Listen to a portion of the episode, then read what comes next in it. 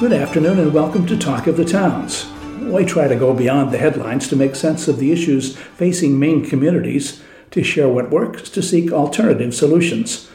Talk of the Towns is aired on WERU Community Radio since 1993, dedicated to the proposition that everyone benefits when we share our knowledge, our experience, our concerns, and our perspectives. We're about to practice the magic of community radio, in which those of us in the studio and you who are listening create a dialogue that we hope will be of benefit to our friends, our neighbors, and colleagues. I'm your host, Ron Beard, hoping you'll stay with us for the next hour and talk of the towns. And a reminder that during the pandemic, we're just recording these shows in advance and won't be taking any calls today. Well, College of Atlantic is celebrating its 50th birthday. Founded following a conversation between two Bar Harbor High School classmates, a businessman and a Catholic priest, the school draws on long standing liberal arts traditions to focus on human ecology, the relationship between humans and the world of which they are a part. I'm Ron Beard, and I hope you'll stay with us for the next hour in a conversation with Darron Collins, the president of College of Atlantic, also a graduate from the class of 1992.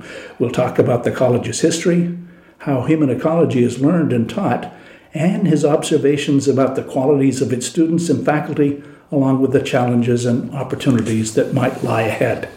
And before we start our conversation, I wish to disclose that I have a long connection to College of the Atlantic myself, as a parent of a graduate, as an adjunct faculty member, and as a member of the Board of Trustees. I count many graduates, staff, and faculty as dear friends and colleagues. So now to our conversation with Darron Collins. Darron, um, welcome to Talk of the Towns. Glad you could be with us today. Thanks, Ron. In, in your disclosure, you know, you also should remind your listeners that you are my outdoor orientation program leader as well. I think that's important for that's people right. to know. That was uh, a memorable trip around Mount Desert Island by kayak, as I recall. It was by Great. kayak. Amazing. Yeah. Well, College Atlantic is a special place. Give us some background on yourself, um, how, what you did, um, not necessarily um, here at, at, the college as a student, but what did you do in your career before you became president? Yeah. Um, so, yeah, I graduated from COA in 1992, and I was fortunate enough to have won a fellowship called the Thomas J. Watson Fellowship, and that brought me to South America. And I, I worked on um, I was looking at the impact of large scale hydroelectric facilities on indigenous populations in Chile, Ecuador, Peru, and, and Bolivia. I loved loved my time there, and I spent another year in, in South America. And um, then I went off to graduate school. I went to Tulane University, first for a master's degree in Latin American studies, and then I did PhD there in, in anthropology. Met my wife Karen at Tulane, and we lived in Guatemala for two years when I was doing my doctoral research. I was an ethnobotanist, so really interested in the relationship between people and plants. And we worked with a community of Mayan speakers in northern Guatemala. They're the Kekchi Maya. Hmm. I loved loved that experience there, and was fortunate enough to get a job um, coming out of graduate school at the World Wildlife Fund. So we lived in Washington, D.C. Um, I worked with WWF for, for 10 years, spent a lot of time in the Amazon basin, but also out in the Russian Far East and, and northeastern Mongolia. And then um, in, it was probably 2010, as an alum of the college, I got an email, like every other alum, saying that the college was looking for its next president. And I kind of scratched my head a little bit, and I, would always remembered and kept in touch with colleagues and friends and former faculty members.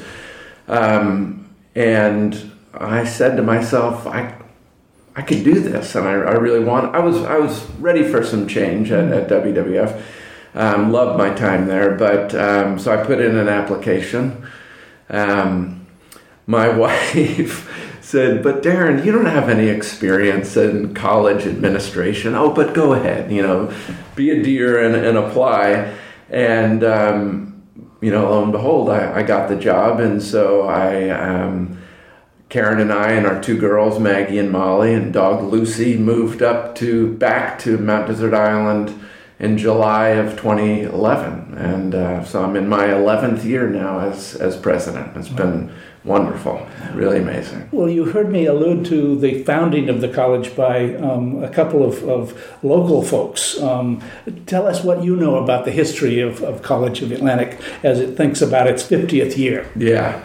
Uh, one could celebrate 50 at a number of different different points, but um, we chose to celebrate the 50th incoming class, which wasn't until 1972. Um, but there's you know at least three years of, of prior work that went into the college, and it's so funny to be able to touch the origins of the college that you're still part of of now and admittedly, there's a lot of myth mixed in with, with history, and there are people who know way more about the history than I do. But um, I am really passionate about the origins of the college, and um, I kind of trace it back to. Um, you know, really to the 1850s in, in a way, because that's when, you know, the Hudson River School of, of painters really were up here in the 1830s, 1840s, and 1850s, drawing attention to this place. And that attention would then bring the Rockefellers and everyone else up here and created just a really remarkable little community on, on the coast of Maine.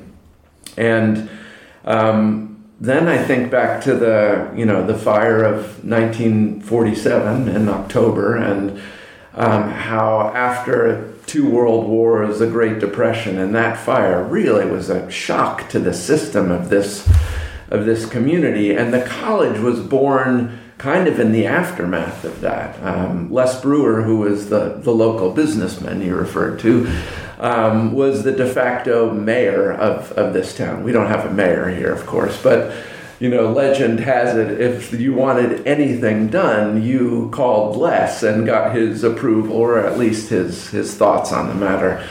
And Les and his friend Jim Gower, who um, were both football teammates on the local football team, and and Jim went off, um, came back a priest, and was a, a priest at, at Holy Redeemer here and um, so Les was the one that said, we need to build an, an institution of education, of higher ed here to help revitalize the community. Um, there's nothing like a college to give a town or a community new, new legs. And when he ran into Father Jim, Father Jim said, "That's great. Uh, I, I, I love that idea, but you know I've buried way too many boys coming back from Vietnam.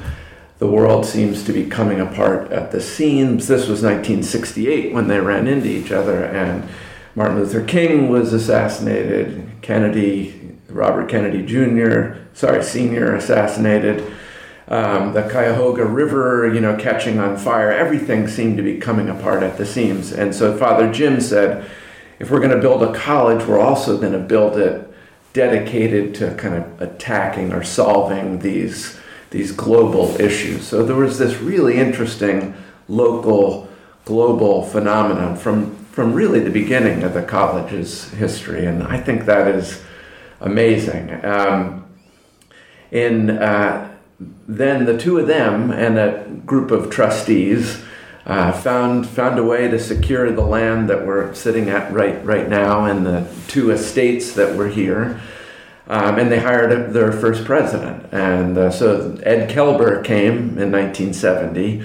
Um, and I could go on forever. I'll try and keep it short here, but Kaelber was the associate dean at the Harvard School of Education.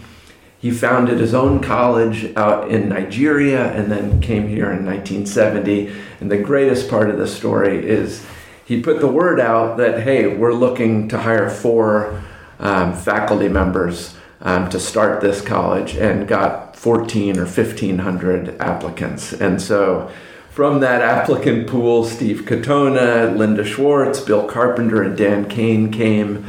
Um, and then in 1972, 50 years ago from, from this September, 33 students arrived on, on campus, and that was you know that was our birth and so that's how i understand this sure sure well um, so human ecology that must have um, kind of come as a conversation between i suppose trustees folks like father jim yeah. and those and the president yeah. kaelber and those first faculty members absolutely How yeah. is that concept um, evolved over time. Yeah. Um, you've, you've come into it, you know, at, at uh, um, later in, in the college's evolution. Yeah. What's the evolution of human ecology as it's seen here at yeah. COA? Yeah, it's a really interesting discussion, and I think again, remember in that time they were saying to themselves, "Okay, now is the time for humans to save." the planet, hmm. right? Mm-hmm. And part of that, Ed, this more than anyone else, Ed saw that the root of the problems that they were going through were embedded in the system of higher education there. Mm. That um, colleges had been, you know, you were learning more and more about less and less, right? And there were people were siloed, they weren't talking to each other, and in that siloing is what begot all of the problems of the of the late 60s. So I think for Ed, the key was we need to be an interdisciplinary college. Mm-hmm. What we call it human ecology, whatever, it's got to be interdisciplinary. It's got to be one united faculty where the botanists speak to the painters, the painters speak to the sociologists, the sociologists speak to the lawyers. Um, and so that interdisciplinary nature was at the core of, of human ecology. The other core part was that human beings weren't seen as apart from nature and the world around them. They were part and parcel of, of the world. And I think those two things um, remain consistent and to this day and throughout our 50 years. But like you said, the, the, the concept of human ecology, this relationship between humans and the natural, social, and, and built environment, has definitely evolved. Um, and you know, you can talk to uh, faculty member Rich Borden, who knows you know all of the ins and outs of the kind of intellectual history of human ecology. But from my perspective, the best way to tell it um, is through my own eyes. And when I was here as a student, um, we were all white. We all spoke English, and we were all more or less from the Mid Atlantic and New England. And we had a more or less consistent vision that human ecology was very like a liberal arts a tradition of the environmental sciences. Um, and that was important, that worked really well at the time. But now I think our approach to human ecology is much more interesting, it's much more creative, it's much more, much broader, and we're really interested in how do we build a society? How do we do the artificing mm. of a, of a new world? So it's not so much how do we save the world, but how do we build a new world or become or a new world or become a new world yeah. and but i think it, it, gives human beings much more agency today than than we did 50 years ago i also believe that you know this question of where does art fit into the college is something that I think we've wrestled with for, for 50 years. I, I, I recall the, the original um, painter, sculptor, ceramicist was Ernie McMullen. When he was brought here in 1971, so before the, the, the first students arrived, they were toying with the idea that whatever Ernie did would not be credit bearing um, actually, the, the ceramics and the painting would be a kind of a side ancillary activity. And the thinking was, oh my God, how could we do, you know, drawing and painting when the world's on fire, right?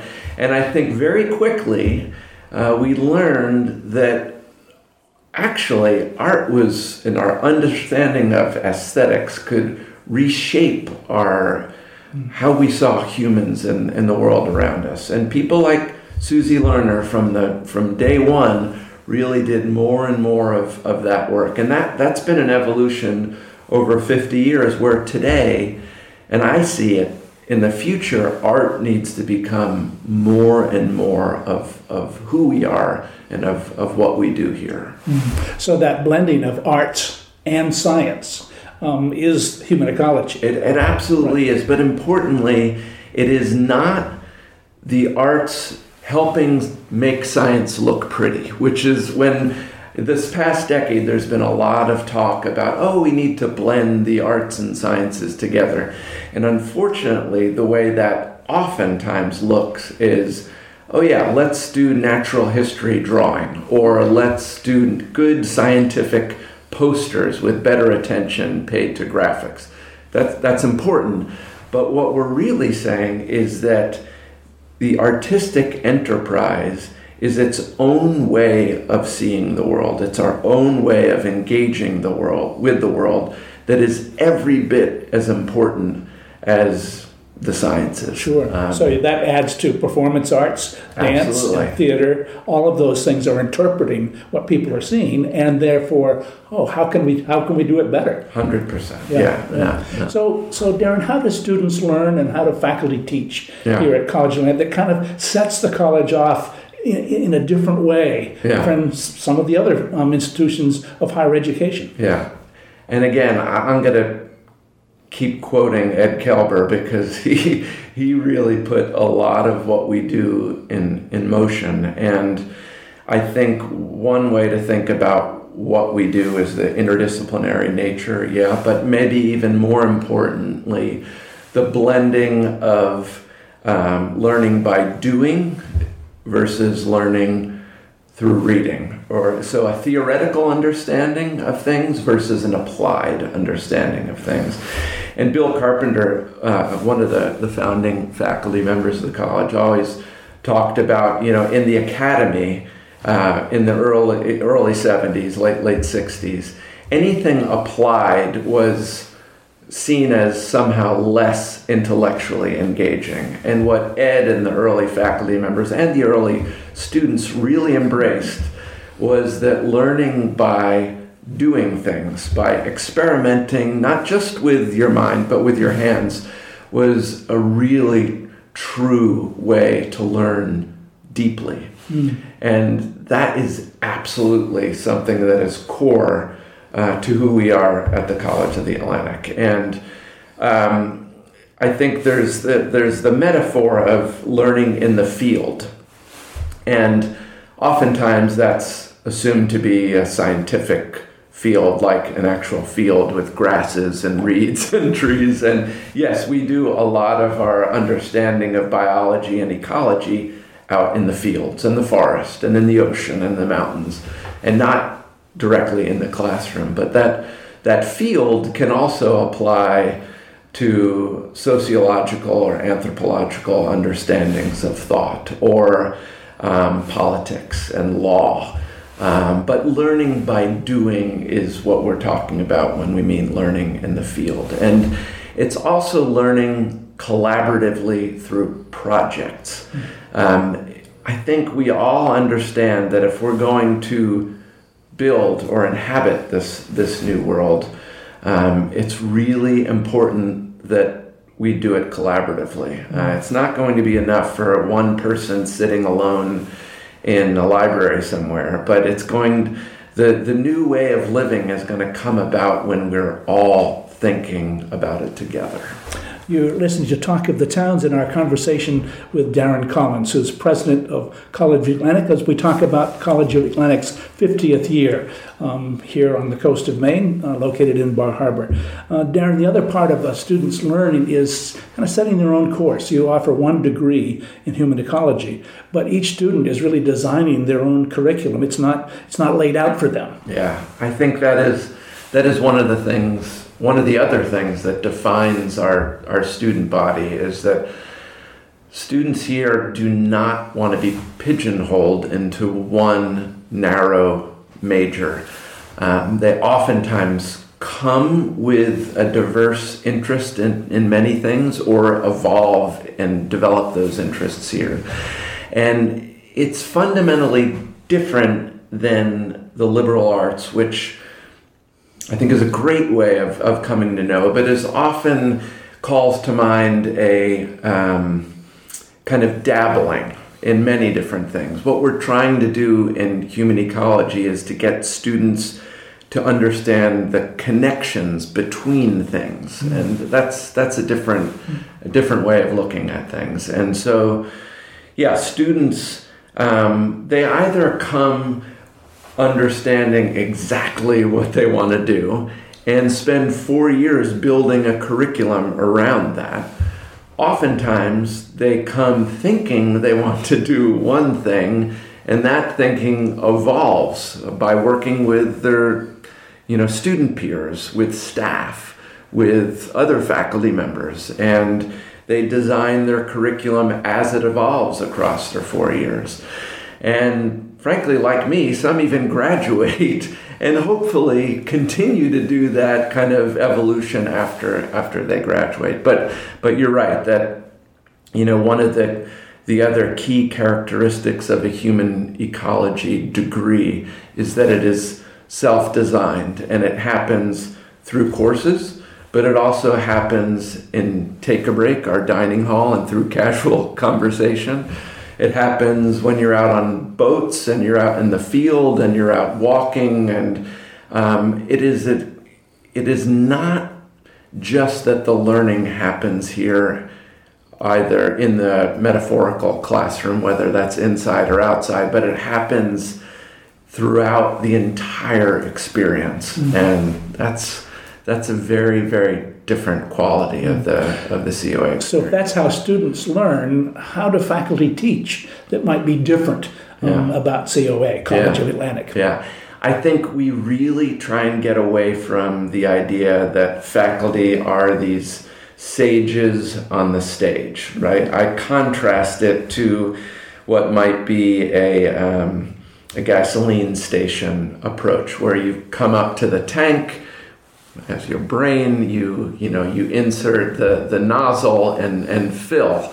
Um, that's definitely not what we do here. That the the learning is much more part of a dialogue between faculty, staff, and and students. And I say staff because staff do a lot of the teaching here as well, even though they may not be tasked specifically with with doing that. Um, so, but faculty and staff teach um, through dialogue more than lecturing, I'd say, or they they they teach as guides more than as professors in the the the, more common um, use of the phrase. They still have something to profess. Absolutely, they, they no. have their their their grounding in various disciplines. They do, yeah. They, you know, only one of our full-time faculty members comes with a degree in human ecology. Uh, Heather Lakey, our philosopher, is a, holds her bachelor's degree from COA. But yeah, everyone else come has come to COA with a discipline in mind: mathematics, physics, chemistry. Um, anthropology, but they're really, really interested in stretching intellectually. And I think that is a, a, common characteristic of all of our faculty members is in stretching. And part of it is logistics. There are only 30 or so full-time faculty and then another really important cohort of associate and, and visiting faculty. But we ask everyone to stretch and the the great the greatest example of that is Steve Ressel. I think Steve Ressel is a ecologist here, and he was trained in amphibian uh, biology and frogs, and now um, over time he also teaches winter ecology, which you know there's not a lot of amphibian ecology going on during the winter, or at least it's hidden. And so faculty members like Steve and like everyone stretch, and so when they're engaging with students, they're not always the experts. Mm-hmm. Clearly, they have, you know, they're bringing a lot more experience to the table, but the process of learning happens among faculty as well as students. And, and I experienced that this, this past term as a faculty member in a, the human ecology core course, and I did a lot of learning as I as I did teaching. One step ahead. Yeah. Stay one step ahead. Um, what makes um, what are the qualities that make a good COA student? That you know, one who really thrives here. Yeah. Um, because you can imagine that some people um, don't thrive. H- how do we make that match? Yeah, yeah. We, we always say that this this place isn't for everyone. Like, and we, you know, that's okay. You know, like, we don't need to be for for everyone. But the kind of student who really thrives here is one that is always passionately curious about the world around them. Um, so I think that is a fundamental characteristic of, of everything. And they're curious about the, the widest breadth of things. Um, but they, they're not just curious about it for their own sense of curiosity. They oftentimes want to apply that curiosity in a, in a way to serve the world around them. So that combined sense of curiosity and wanting to serve. Um, they're very driven. Um, um, they're from all over the world. We have students from 55 countries and 45 US states. Uh, and that, within that diversity, I think those are some of the common elements um, passionate curiosity and wanting to use that sense of curiosity to, to serve the, the wider world. You mentioned that um, since you were um, a student, um, the, the campus um, student body has changed, and that's largely because of something called the Davis Scholars Program. Yeah. That's a relatively new um, aspect to the college. Talk about that program, and that kind of um, allows you to have those students from so many different countries. Yeah. I'd say there are two really important inflection points in the college's history. One, w- which you know, is the fire. Uh, July 25th, 1983, there was a terrible fire in the center of campus. It burned the, build, the, the building to the ground, and we had to emerge from that, that fire. Um, but the second really important inflection point was in 1999 and then in the 2000 academic year when then President Steve Katona um, helped bring in um, the, the first cohort of what are called the Davis Scholars. And there is arguably no more important family to the to the college than the, the Davis family. Now there are three generations of Davis um, family who have done so much to this college. And it started with Kathryn Davis, who believed so much in this place and her own commitment to, to peace in the world.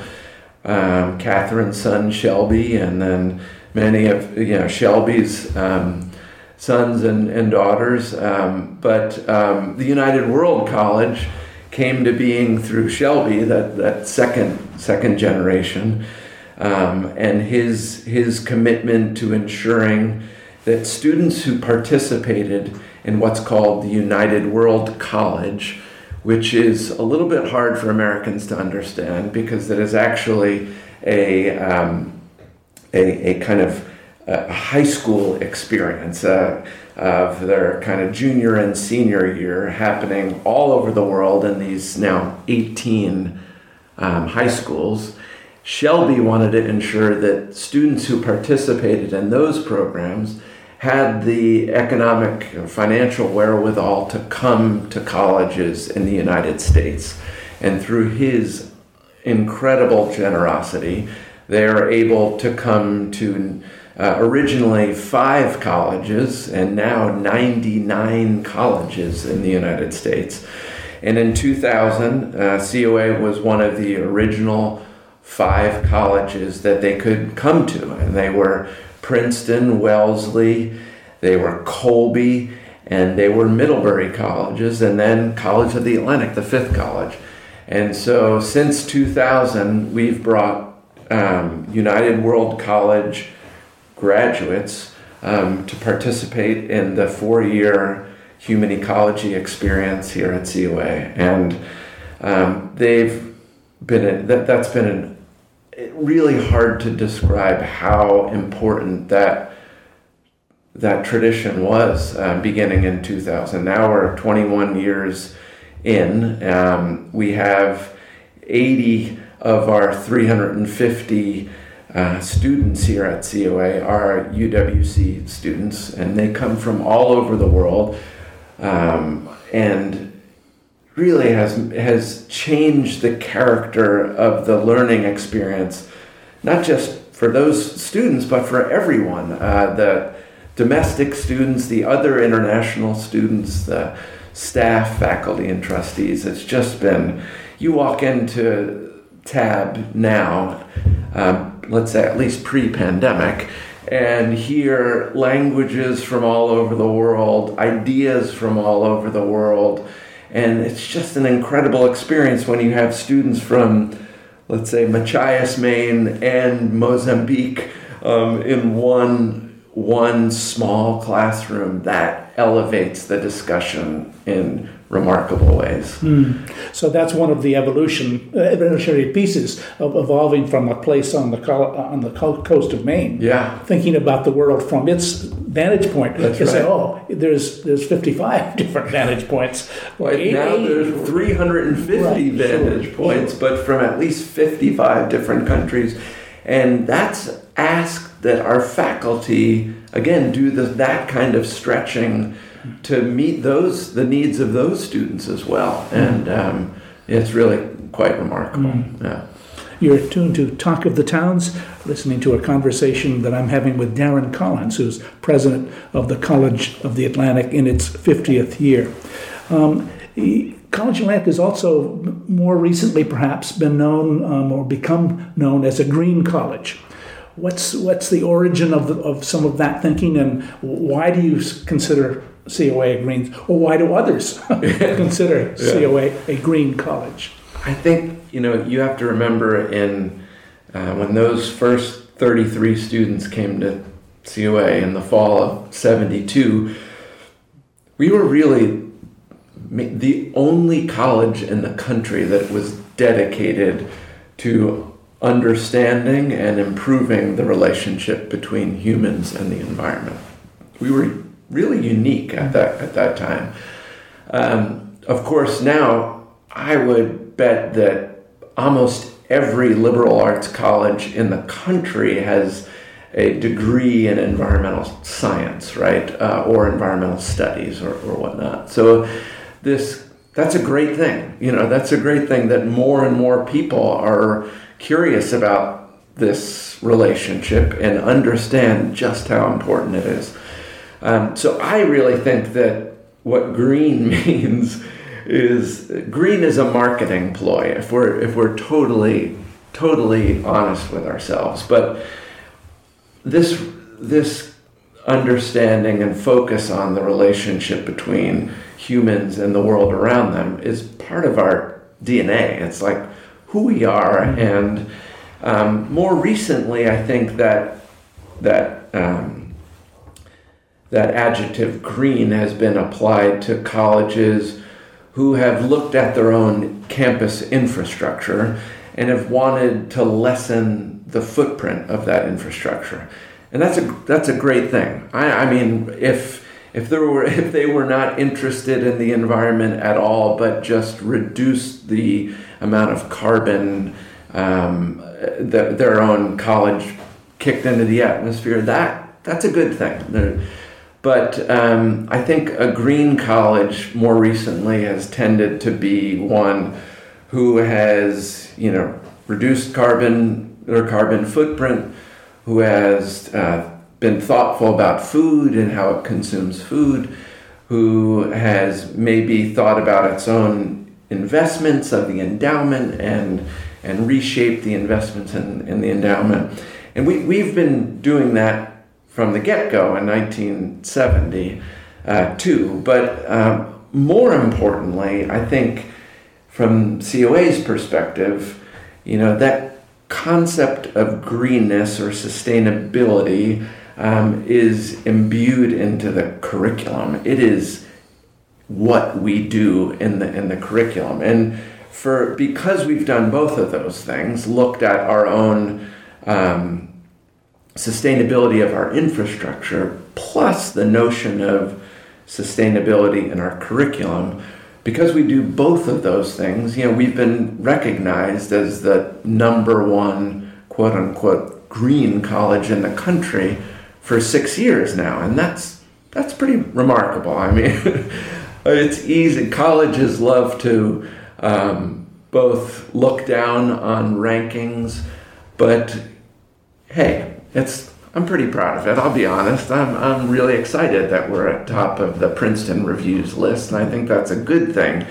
And um, but I think it really ties back to the fact that um, we've been doing those two things, looking at our own infrastructure um, and the curriculum for, for 50 years. And hey, if we're honest, we're live, we're, you know, we're sitting discussing today in a building built in 1895 it's not the most efficient building in the world. There are no solar panels on, on the roof. Um, we've got we've got work to do in our own in our own campus infrastructure, but we've also we're committed to engaging students as we look to improve our campus infrastructure, and that's crucial. It'd be one thing if I just waved my magic administrative wand and said put solar panels on every south facing roof um, in the campus. But what we do is we say, let's involve students in thinking about what the best way to approach our energy infrastructure would be. That's going to take longer, but students are going to learn more in the process, and that's that's at the root what what we're doing. I mean, our biggest impact on the environment is what our students do once they've left, not while they're here. It's what they've what, mm. once they've left. And when you look at the 2,700 COA graduates, that's where our real impact lies. Um, so it's important that they get experience working with infrastructure during their four years here so that they'll have a transformational impact once they leave. Mm. You've had the, um, the, you know, the good fortune of having some new buildings on campus over the last um, number of years, yeah. including the Center for Human Ecology. Yeah. And you're about to design some new dormitories. Yeah. Students are involved in each of those uh, each of them. design processes. Yeah, at every step along the way. And the architecture on the on the college is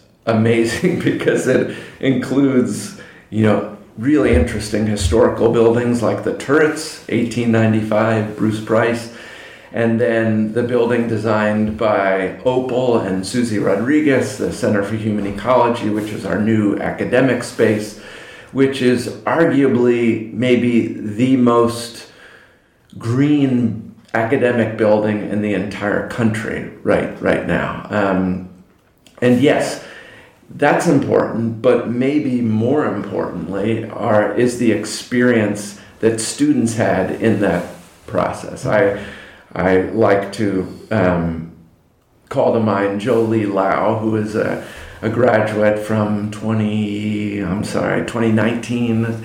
And Jolie's focus during her junior and senior year was how that building evolved. Um, of course, we brought you know, many other students were involved, but Jill Jolie took it to the extreme. In the same way that Callie Martinez, who is a current senior, is working on, yeah, the new dorms that um, we're going to be building on campus, the new residences that we're breaking ground on in in May of this of 2022, and we'll be moving into in the fall of 2023. Uh, architecture is something I'm really passionate about mm. that I think is raises all kinds of interesting questions. Sure. And you can almost study the, the evolution of green technology on the campus because right each, yeah. each time you've had a building project, yeah. you've improved um, on, on what was past. 100%. And you're retrofitting um, the older buildings, you're taking that very seriously. Yeah, we want to eliminate fossil fuels on campus entirely by 2030. Um, and that's not going to require tearing down old buildings and building new, but retrofitting buildings. And I think that that's as interesting as the, the new buildings. It calls to mind um, Rock Caivano, passed away recently, and Rock and Ernie McMullen working on the first solar structures, you know, right here. You know, they thought that you couldn't build um, solar efficient housing in New England. No, there wasn't enough sun, and they proved that actually, yeah, you could. Um, and so, yeah, we retrofitted buildings um, from the, the early 70s. And now, you know, we look at the Center for Human Ecology where there are 323 photovoltaic panels on that building, and that's supplying 75% of the entire energy requirement of the entire building. Mm-hmm. Um, so yeah, it's it's it's an interesting evolution right on campus. You've alluded to the the role of philanthropy in this institution. Say a little bit more about um, how that connection and and you you started with its connection to Mount Desert Island yeah. and the special kind of um, blend of people who are yeah. here. Talk about philanthropy and College of the Atlantic. Like we wouldn't be who we are as a college if we were in, in any other environment in, on the planet. You know, we were founded, like I said, part of Les Brewer's dream was to give new life to a community who had been, you know, really beaten up by the by the fire and. Um, and so, over our 50 year history, um, the people who love this island have invested in the college um, from from the get go.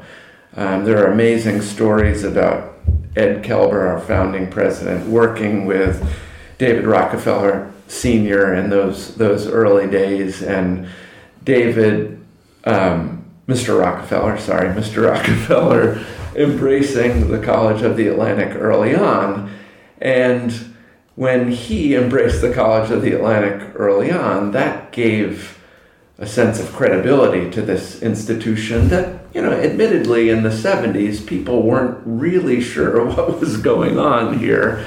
Um, and then over time, both the year round community and the summer community and the visitors saw that this college played a really, really important role in the health and vitality of the, the place in much the same way that Acadia National Park contributes to the special sauce of MDI, or the Jackson Laboratory, or the Jesup Library, or the MDI Biolab. So, all these institutions played a really important role in the evolution of, of the island.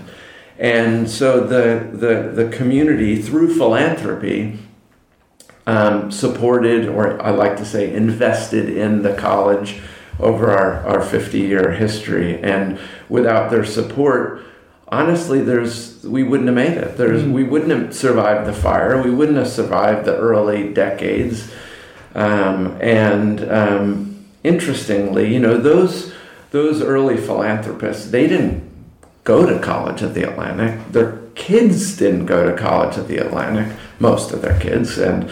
Um, but they saw something special in the role again, that we played in helping this place evolve. And um, so I am, and I think we are forever grateful. And um, this town is so special, and this island is so special. And it really, it's become a symbiotic relationship. Um, our work is fo- focused on the town and in, in, in many ways. We're really interested in the health of Frenchman Bay and, and the, the impact of climate change in Acadia National Park. And I think the college is in, through our alumni who have remained here, through our staff, students, and faculty who are working on issues that are important to this island.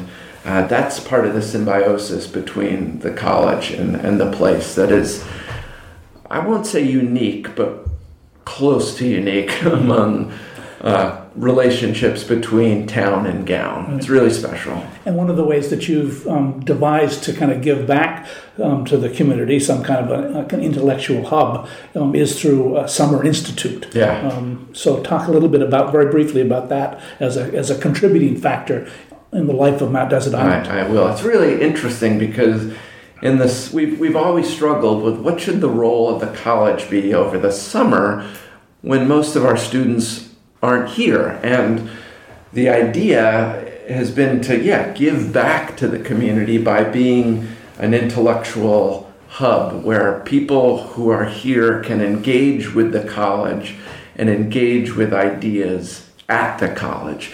And it stretches back to really 1973.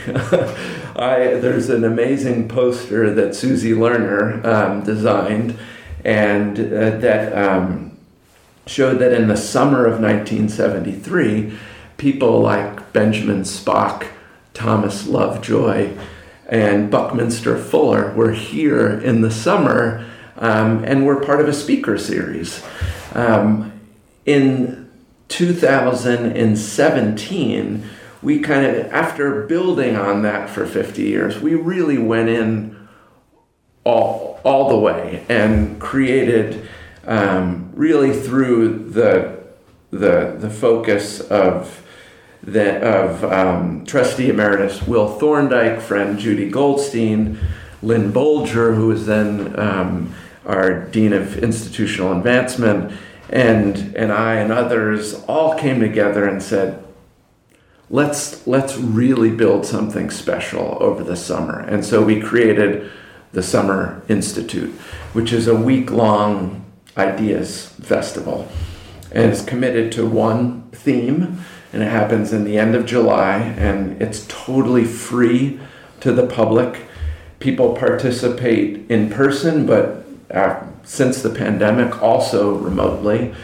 And uh, we focused on themes like democracy, um, international relations, art, um, the 2020 elections, uh, food, and the coming um, focus for um, 2022 will be on the oceans and the health of our, our oceans. And we're really excited to announce that that will be done in collaboration with the National Geographic Society. Um, so, for the first time, we have a, a kind of co sponsor, and what better sponsor to have than National Geographic.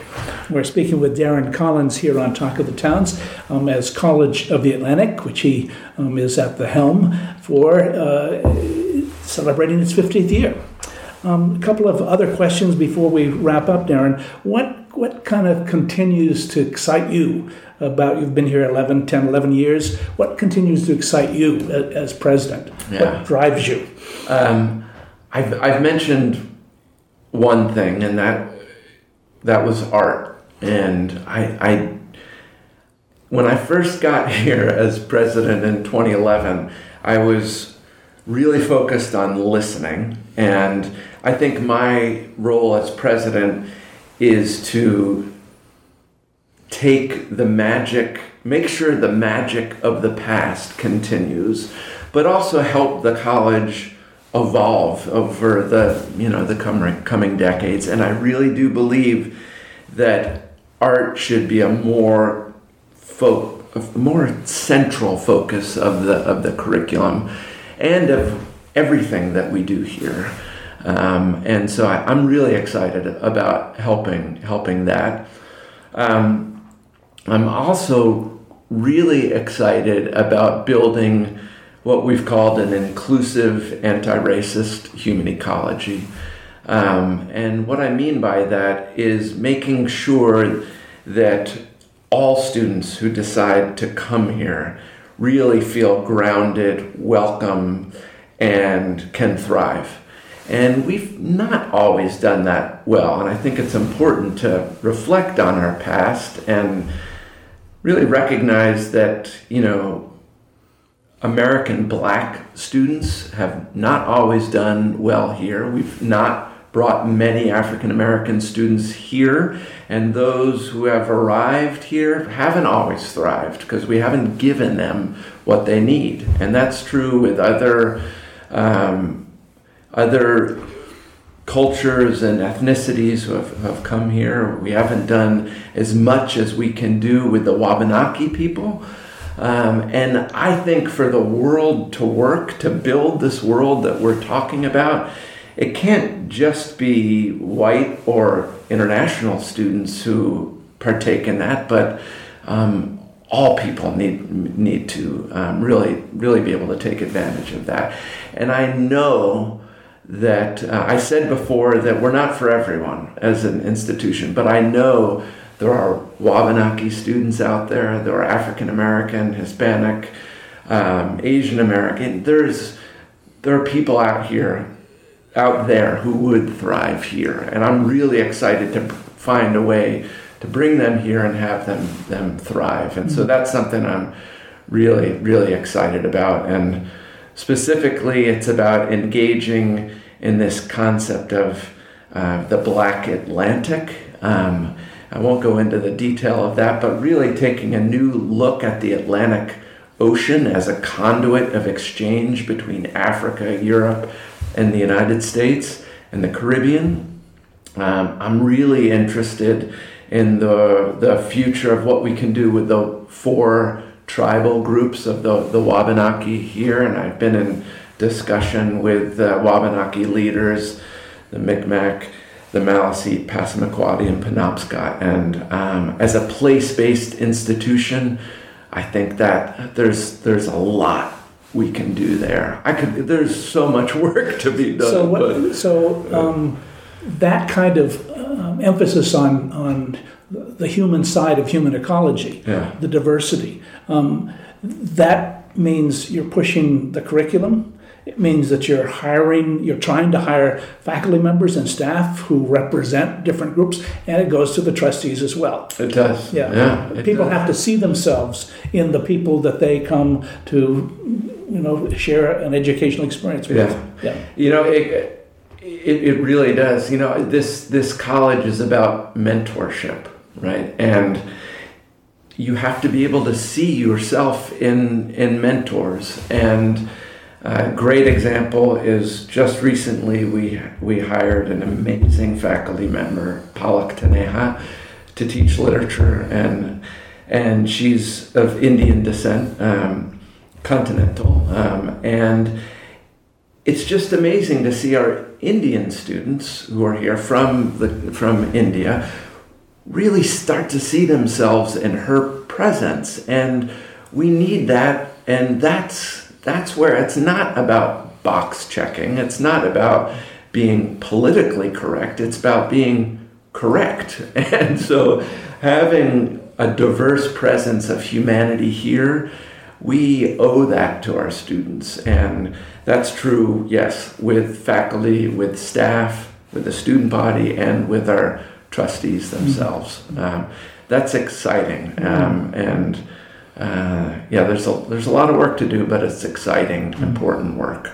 So, last question: um, As you think about the kind of collective imagination of all of all of the folks who make up this this uh, institution, um, what lies ahead? You've mentioned the, the diversity um, aspects, you've mentioned the art, um, the art as a, as a focus. What else lies ahead in, in your imagination or imagination that you're tapping into?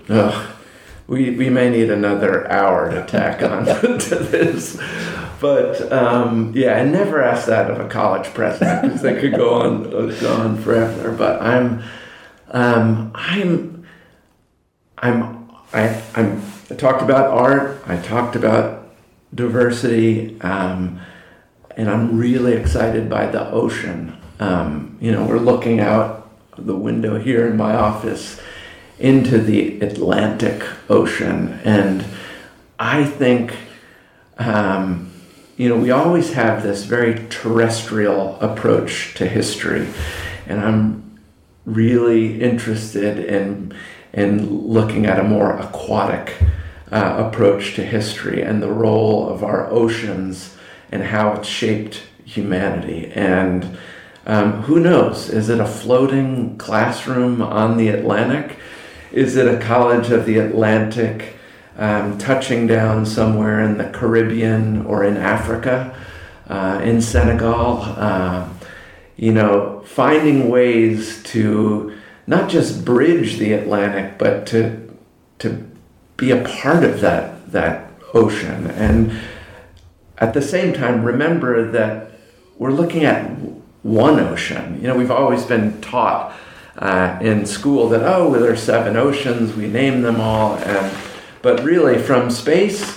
Uh, and uh, there's one ocean, and so really thinking more about humanity's relationship to the ocean. I'm really excited for this college to play a larger role in teasing out what that means. And that's not only its history, but it's also the, the present time, and the ocean as an engine of climate um, has yeah. to be part of that. Hundred, uh, yes, yeah. absolutely. Yeah. Um, yeah, I just think we've been so focused on our terrestrial environment for the lion's share of our existence that the ocean is more like space than more like than it is like land. Mm. We we know so little about about the ocean, and as much as I'm interested in understanding um, the cosmos, I think we have a cosmos right here on the planet, and that is in our oceans. And so, understanding the human ecology of the oceans is needs to be at the core of, of who we are. Mm.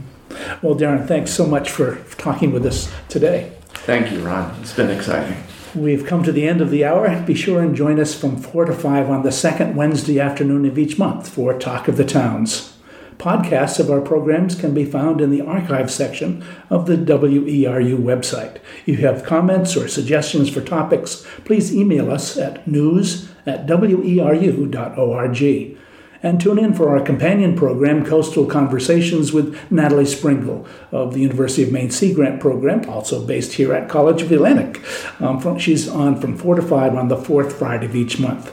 Our theme music is a medley from Coronach on a Balnain House Highland music recording. Thanks again to Darron Collins, President of College of Atlantic, celebrating its 50th year. Uh, thanks um, to our underwriters, um, thanks to Joel Mann and Amy Brown for engineering our program. Stay tuned for Ralph Nader Radio from 5 to 6 and Jazz Straight Ahead with Larry Stahlberg from 6 to 8. This is Ron Beard, producer and host for Talk of the Towns, wishing you a good afternoon.